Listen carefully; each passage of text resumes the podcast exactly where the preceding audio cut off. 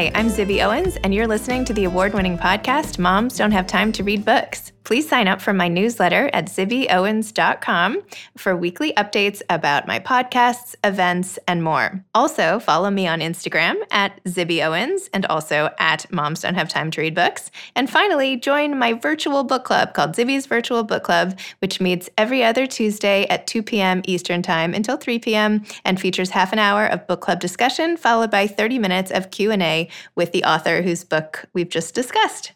You can sign up on my website, zibbyowens.com, under the virtual book club section, or even on Instagram under the link in my bio. I hope you'll find me in all these different channels and enjoy this podcast. The sponsor for this whole Labor Day Book Blast week is firstbook.org. Obviously, the pandemic is crippling education for millions of students, especially those in low income communities. The widening digital divide and extended quote unquote summer slide due to COVID is devastating. Apparently, 40% lack access to reliable internet and functioning digital devices they can use for online learning, making the need for physical books and resources to prevent further educational backsliding absolutely critical.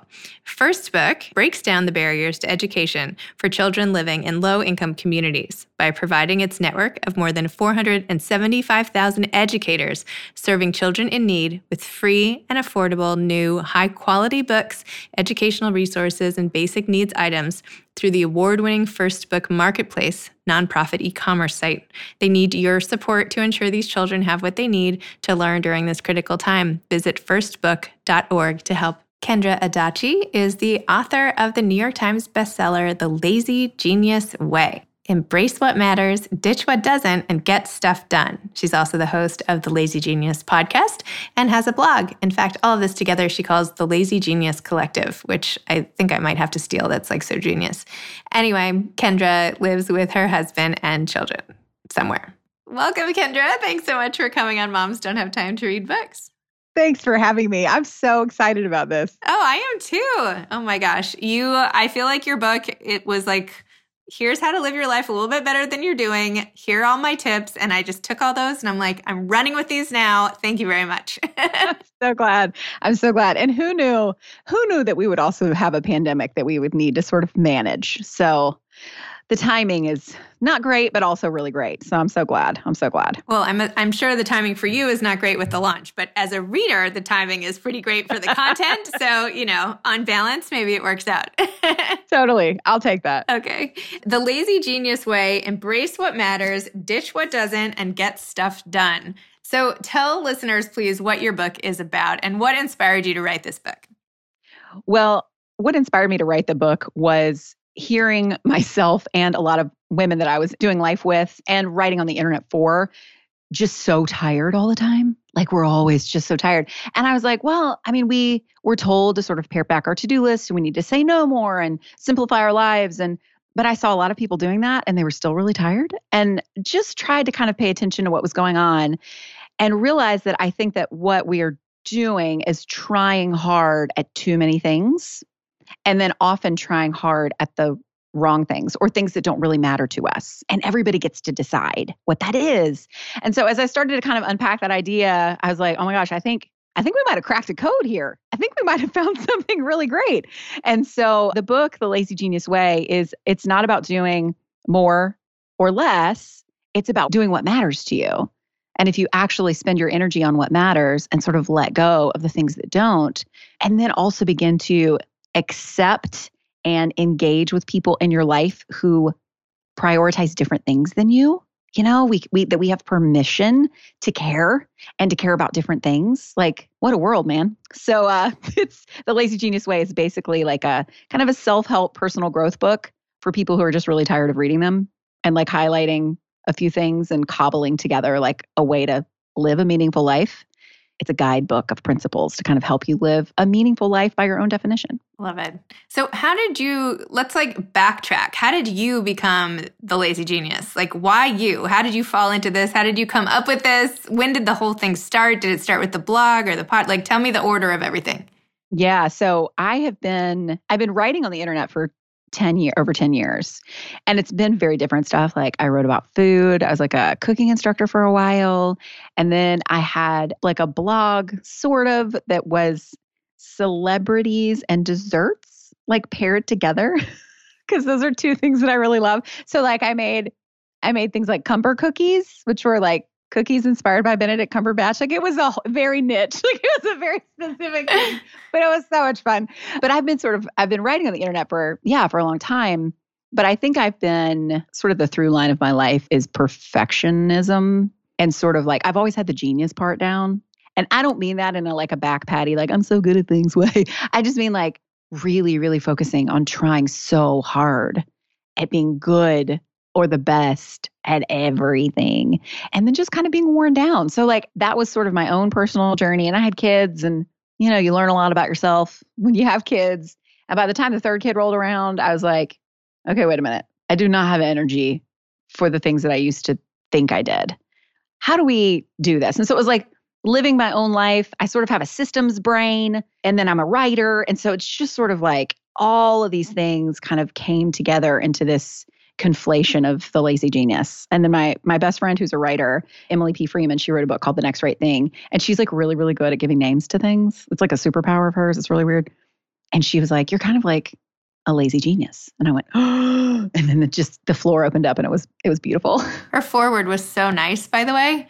I was like, if I ever write a book, I need to like grab my best friend to write my foreword as well because she was just so nice about you coming to her aid and packing up her house and just jumping in and doing what needed to be done. And it says a lot. Sometimes you can tell more from what a friend says about you than what you could possibly say in your own introduction. So I thought that yeah. was pretty genius. And yeah. I was like, I, I cried. I cried a lot when I read it for sure. like this is the nicest thing ever. It was really sweet, and it's a pretty special thing, like you said. Like what a special thing that my my best friend got to write my foreword and that she's a writer. And so that got to be a thing. Like it was really it was really special for sure. It's so yeah. nice. And then when did you start your podcast?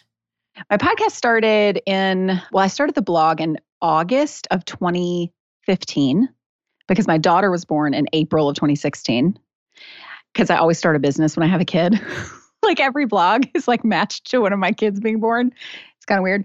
And then the podcast was like june or july after that. So it's been what is that what's math? Four years, I guess the podcast has been. But at first, it was just me. It was it was not just me. It was me interviewing people, and I think I realized that I was doing that. And this is not true of everyone, but I was doing that because I was afraid of being the only one that no one would listen to me because like who am I to have something to say? And so it was an interesting transition because I did 10 episodes of interviews and then I took a break and kind of reevaluated. And then I was like, okay, I'm going to do this by myself because this matters. And I feel like these are important things to talk about. And yeah, and so that was that was about four years ago. And it's been, yeah, we're on 170 some episodes and it's great. It's a lot of fun. I love the show. Wow. And I learned from your show some things about you that you shared in your latest episode about how you had never had a double stuff Oreo. How is this possible? Listen, Where did you grow up? Like in America? like anybody growing up in America has must have. I mean, not to shame people who haven't had it, and you know, good for them for not succumbing to the double stuff. But I don't know. I was surprised. It was surprising to me too. I think that like so we so I grew up. This is kind of I grew up really poor, and so whenever we did get like real name brand treats, it wasn't very often and you don't splurge for like the extras. I don't even think there were double stuff when I was growing up. I was just like, you just get Oreos. And I'm kind of a like like a brand traditionalist. Like I don't really veer off like extra toasty Cheez Its. And, you know, I'm just like original. Like if the box says original, I'll go for that. And then I had, yeah, I had this like friend of mine who brought me a pack of double stuff, like literally like within the last month. And I was like, I've never had this particular, I guess it'll be fine. And it was like, where have I been? Like, I was so upset at all the people in my life who would let me live this long without eating double stuff. I just don't. And now we're a double stuff family exclusively. I will never buy original Oreos again, like ever. I don't. I'm so sad. I'm 38 and I've gone this long without having them. Yeah, it's a problem. It's a problem. Oh my gosh, you're so funny.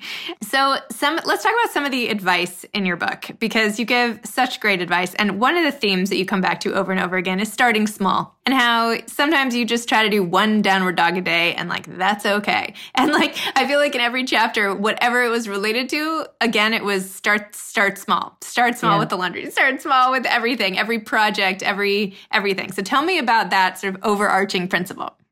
Yeah, we start so big all the time. Like just the longest lists so many checklists, tracking every single thing. And and I think there's something maybe for a lot of us is it about control? Maybe, you know, that if, if things feel out of control, that we have to like cloak the entire situation in some grand scheme to make us feel okay. Starting small just doesn't feel like it does anything. That we don't we're not moving, that there's not momentum, that it's not making a difference. Like if I yeah, if I do one down dog a day, like, does that even count? it's just like even saying it out loud. It seems so stupid. But guess what? I have been doing at least one down dog a day. It's going on four years now, I think. And that's like a practice. Now, some days it still is that, and some days it's 10 minutes, some days it's 30. It's usually closer to 10. 30 is very rare, but I'm doing it. And it's part of my day and part of my rhythm. And if I had not started small, that like embarrassingly small choice, I would still be like whining to myself and shaming myself for not being good at yoga or whatever it is, whatever the thing, like fill in the blank of whatever yoga is. So I think that small choices, as long as they're small enough that you're like, oh no, I can do that. Like I can do whatever it is. I can put my shoes by the door. I can cook one meal at home a week instead of seven. Like if you're like, I'm going to become, I'm going to become a cook and I'm going to cook for my family, but you don't cook, if you like always doing takeout and you try seven days, are you kidding me? You will not make it a week. So like start with one breakfast. Like just start small because small choices, it's easier to keep making them. And then you keep making them and then you have that momentum and then you don't stop and then they become habits. And it's just, it's way to the seduction of like the big machine will get us every time.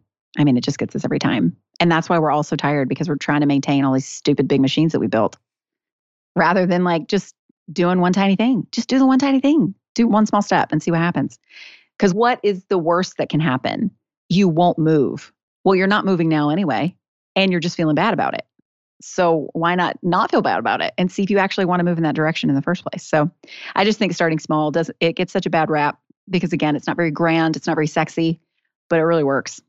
So true. I feel like what you said at the beginning too about whether or not it counts, because I'm always thinking about that too. Like, does it even count that I'm taking a walk for like 10 minutes?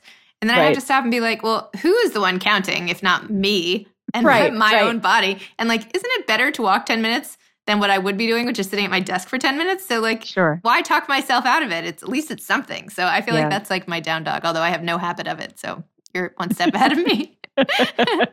well, and it's also like thinking about the walk. Like, there's something really important about naming what matters about even that small choice. And so if you're thinking about, you know, I'm going to walk around the block because that's not a minute thing. Like if you live in a place where there's blocks, not everybody does.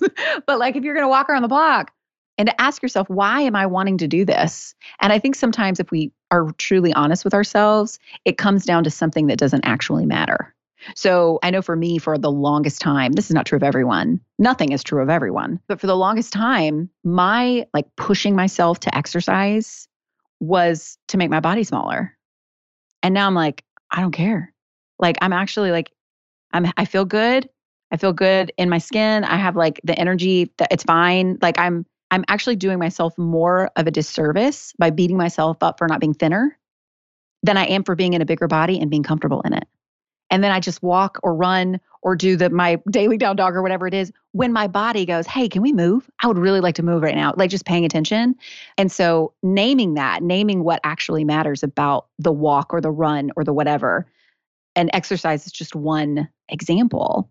When we really name what matters about it, then we're able to actually have like a deeper motivation to do it or a greater conviction to let it go.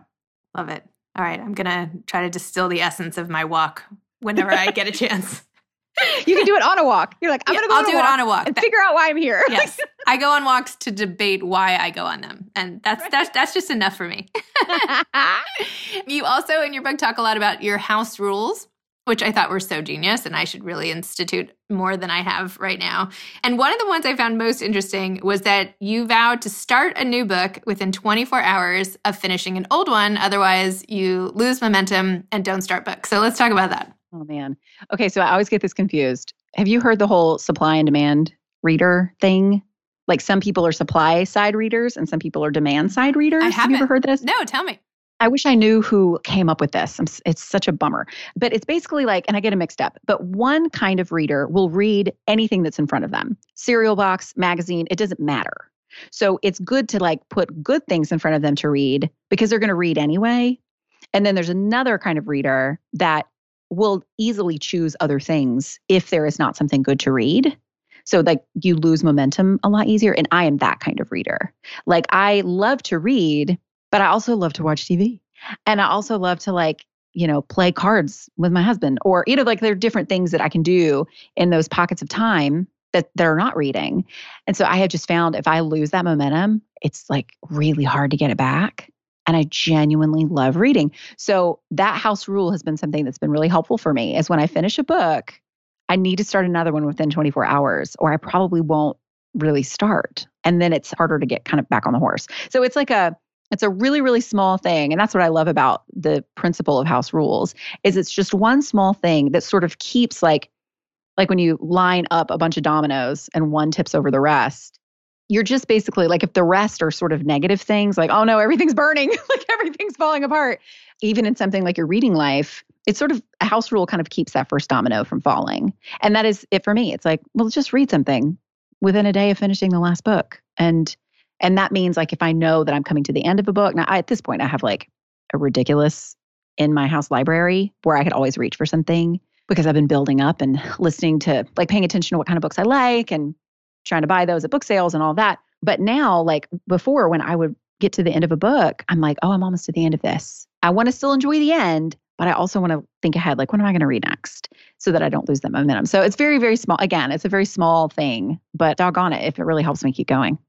I'm not sure anyone's ever said doggone it on my podcast before.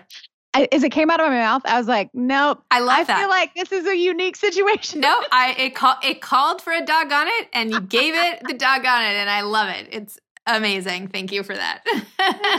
so what what type of books do you like to read? Oh, okay. So I I I'm trying to I'm still in a place where I don't want to feel sort of like guilty for answering that question in the way that I'm going to answer it because I don't love to my default desire to read is not to learn something. Now I do read to learn things and I balance it out, but like seriously, my sweet spot is like space, magic, circuses, like a poor teenage girl sticking it to the man she hates the patriarchy, but she falls in love with somebody who's like part of the patriarchy. Like, I am such a sucker for that stuff. It just ropes me in, even if the writing's not great. Like, I will see like a good, interesting story that's world buildy. I will see it through, even if the characters are like fine or the writing's like okay. I just, I can't, I seriously, if there's a circus, I'm done. I'm so happy. Wow. Or like creeped out fairy tales, like sort of, yeah, like like reinterpreted sort of dark fairy tales. Yeah, anything that's sort of like fantasy. I like science fiction. But again, the patriarchy part is always fun as well. So got a real niche there. circus, circus plus. I'll be on the lookout for you. I will. And with any book pitch that comes in from now on, I am thinking, would Kendra like? Does this have the circus patriarchy elements? I will and take so it. So watch out. Yeah. I have mentioned it before because I do. I have a few episodes about reading, and I talk about all my blog sometimes. And so I'll like the people who have been following me for a while, they sort of know like this is the kind of stuff Kendra likes. And it is really fun when I have like DMs and they're like, hey, I just read this book and I see the word circus. Like everybody's looking for circuses. Send me all the circus books. I'll take every single one. Ironically, terrified of actually going to a circus. So I don't know what that says, but here we are. Here we are. Well, sorry, I wish I had been following you before. I didn't I hadn't heard of you before and now I'm like I'm one of the people in the world who somehow has had not. So I'm so glad I did now and that the people who I know now are going to know about you and, you know, and all of that. Well, tell me a little more, and this is kind of like a big pivot, but in fourth grade, your parents got divorced and you went through like this tough time in your life and you've referenced your childhood a little bit. Just tell me a little more about what it was like for you growing up and then what about it do you think sort of made you find your way in the world and had it be similar to this? Mm, that's a good layered question. Yeah, so my parents split up when I was they divorced for real in 4th grade. They'd split up a couple times before then.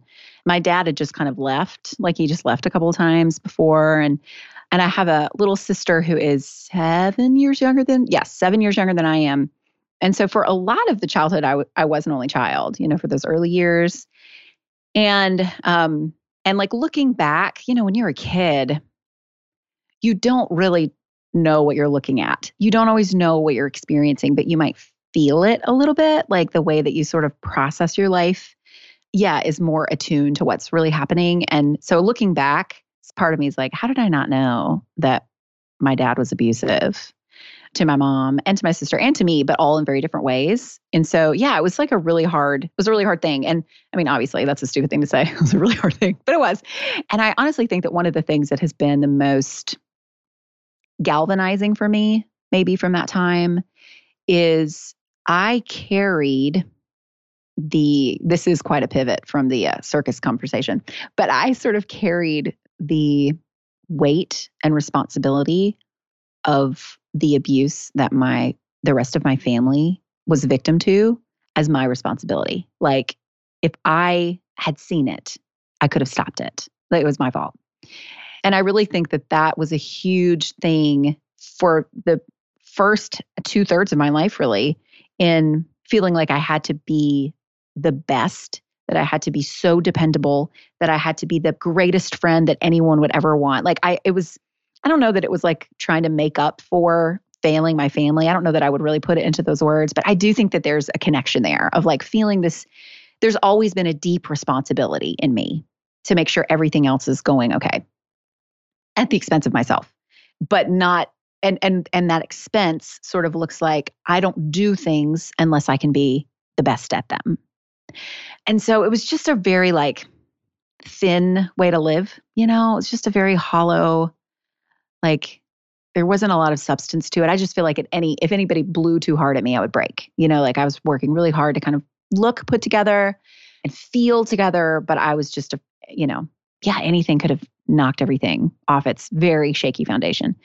And so when I started, you know, therapy is a real big, a real big help. I'm a big advocate of therapy. But when I started going to therapy and I realized that responsibility I was carrying, that I think the root of it was my sister and mom, but it also was like like a tree, just lots of branches and responsibility branches going in lots of different directions. When I realized that, it made so much sense about how I sort of look at the world, which is to fix it. It was always like to fix it, I got to make it better. But now that I've kind of removed that negative responsibility off the table, that poorly rooted responsibility that's not mine to hold.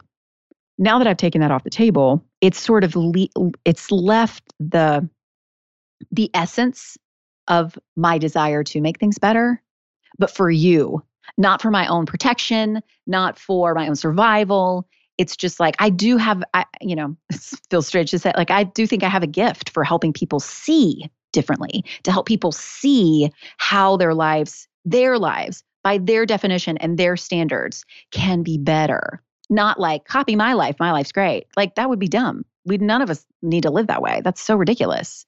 And so I think that once I sort of worked through that responsibility that I'd carried, yeah, it just left that that real essence of who I am of like I really want to like I really do want to make the world a better place. I kind of joke that I am Pollyanna but with a clipboard. So I'm like, guys, sunshine, hold hands. Let's do this. And then here's a list of how. it's it's a very specific vibe. But I don't know that I would have ever been able to really access that without having sort of processed where my desire to make things better came from. And that's why, I mean, that's why I love therapy, but it's also why I love suffering. What a fun thing to say. I love suffering. That's the, the lesson that we can learn from hard, difficult things. There's always there's a principle in the book called live in your season. And and it's not that we are supposed to like push through our season and ignore that things are hard. I know that things are really hard for you right now. I've been watching your Instagram and and I it's not that we're just like ignore it. It's hard. Who cares? Power through. That's not helpful for anyone. But also to sit there and just like drown in the emotional weight of everything and not tell yourself the truth or open uh, have eyes of gratitude sometimes and I don't mean that in a placating way like the trees are beautiful. It's fine that my mother in law's sick. Like, that's not what this is. It's being honest about how you're feeling and also giving yourself permission to feel what you need to feel, but not let it be in charge and to tell yourself the truth. And so, all that to say, I think that that is one of the the gifts of difficult seasons is that they always have something to teach us always always and um my parents' divorce took, yeah, like a solid 20 years to teach me something that I could put words to, but it did. And I'm so grateful. Wow. Well, I'm really glad I asked you about that. because now in turn you've given like me some therapy for the day. So thank you for that. I appreciate it. Wow. I'm gonna have to just keep calling you every so often and get my daily dose. the transitive property from whatever your therapist taught you or something. So oh, thank awesome. you. so Kendra, you are doing so many things. You're a mom, you're doing your podcast, your blog, this book just came out. Like I hate to even say there could be more that you could do. But like, what's your big, do you have a big vision of like where you're headed or what you want to accomplish or how you're going to help everybody in the world? Or, tell me. Man. So I hope that this gives some permission to people listening because I did. And I think it's not that anymore. So my dream for the longest time was I wanted to own a bakery. That's really what it was. Is I wanted to have a local place. I love feeding people and everybody likes cake. So, you know, for the most part, and I make good cake. So that was my dream. And I'm not sure if it still is. Like, I, I'm in this place where I'm in the dreamland, but everything just like went from clear to fuzzy. It's like a reverse Wizard of Oz, you know? It was like, it's so colorful and it was technicolor. And then I'm back in black and white and I'm like, wait, where are we? I don't know. So, you know, I think that that's just the nature of of life again funny sentence to say but we we think that something is going to be really valuable and it doesn't necessarily mean that it wasn't when it was, but things change and we change. And so, yeah, for a long time it was to have have a bakery, but I think now it's just sort of broadened and I don't know how it's really going to manifest. I just want a physical place to gather people. And and part of me is like, well, why would anyone come? Why would I how can I support my family and my staff by like trying to get people to come and stay at this like property that I have or this building or do I teach classes? Like, what do I even do? Like, it just, it can feel, it does feel overwhelming to think about that sometimes because I don't know what it is. And I don't like when I don't know what something is, which is when I pull out different principles in the book. One that's coming to mind right now about the dream specifically. There's a principle called go in the right order. And you can go in the right order in cleaning your bathroom. Like you can go in the right order with anything. But really, the right order comes down to three steps. The first one is to name what matters. Everything starts with naming what matters. The second thing is to calm the crazy, because usually when we're like, what is happening? Like something feels crazy. So we need to calm it down.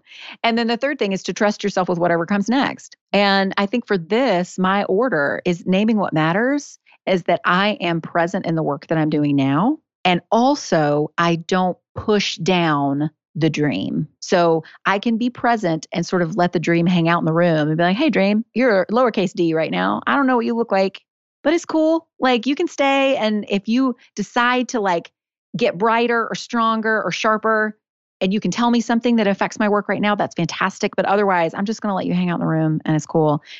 And then the second step is so that's what matters. And then the second part of calming the crazy is when I feel the like, I don't have a dream. I don't like starting to spin out which I do often, the calm the crazy of that is to usually call someone who knows my heart, to call Emily, to call my best friend, to talk to my husband, to call my sister, and just be like, hey, I'm feeling really sad about not having the dream about the bakery. What can you can you like tell me some truth? Can you tell me some good things? And that kind of like settles down my brain. And then usually trust the like the third step, trust yourself with whatever comes next. Usually it's just like to keep going you know, there's not necessarily a third thing. It's just like, yeah, you can live in this time where you don't know what your five year plan is, where you don't know what your big dream is. You might not, this might be what it is. And that's okay. You know, so it's just sort of being being okay with being where I am. So that was a roundabout way to answer. I don't know. I don't know what's next. That's but that's okay. That's was, okay. Honestly, in my like disheveled set of notes here, calm the crazy was in all caps, underlined. I need to like post it on my computer. Do you have any advice for aspiring authors? Oh, oh man. All right. So there's so much good advice out there. Things like write every day, write even when no one's reading, you know, like all of that. I think that my start small advice, honestly, because a lot of advice feels sort of in the clouds sometimes or like the everyday part often feels overwhelming. And so, honestly, my favorite, I would say, read a book on writing that you feel excited to read. And my favorite one is The Memoir Project by Marion. Oh, what's her name? Marion Smith? Marion Roach Smith? Marion Roach Smith. I think that's right. I should look it up. It is like a really beautiful, even if you don't write memoir, there was something to, in reading that book that just made me go like, oh, and to stop doing writing exercises. She was like, no more writing exercises, no more things to sort of just like doggy paddle around the idea. It was sort of the good mentality perspective to get you compelled to write every day, to let other people into your writing, to pitch magazines for, you know, to get your foot in the door and that kind of thing. It was like this really lovely permission giver that book was, even though I'm not a memoir writer. Like she just writes about writing in such a way that was, and so skinny. It's this tiny, tiny little book. Like you can finish it in like an hour or two, but so rich. So that would be my advice is to read that book because that feels like something people can do rather than like write every day. They're like, but what? that's part of the problem. But what do I write? So maybe maybe reading Marion Roach Smith is a good place to start. Starting small. I love it. Yep. Thank you so much. I am so happy that I met you today through Skype and through this podcast and got to Same. be entertained by your personality. And I feel like part of our brains are very similar. And hearing you say all that stuff really helped me. So thank you. I'm really, really happy we talked. Oh, me too. This has been a delight. Thanks, Zibby. No problem. Thank you. Have a great day. Thanks so much to firstbook.org for sponsoring this Labor Day book blast. Please consider giving to firstbook.org to help their network of 475,000 educators serving children in need. Thanks for listening to this episode of Moms Don't Have Time to Read Books. Don't forget to follow me on Instagram at Zibby Owens and at Moms Don't Have Time to Read Books. Also, sign up for my newsletter at zibbyowens.com and sign up for my virtual book club and meet lots of authors on Zoom every other week. Thanks so much to Steve and Ryan at Texture Sound for the sound editing. And thank you to Morning Moon Productions for providing this fantastic intro and outro music.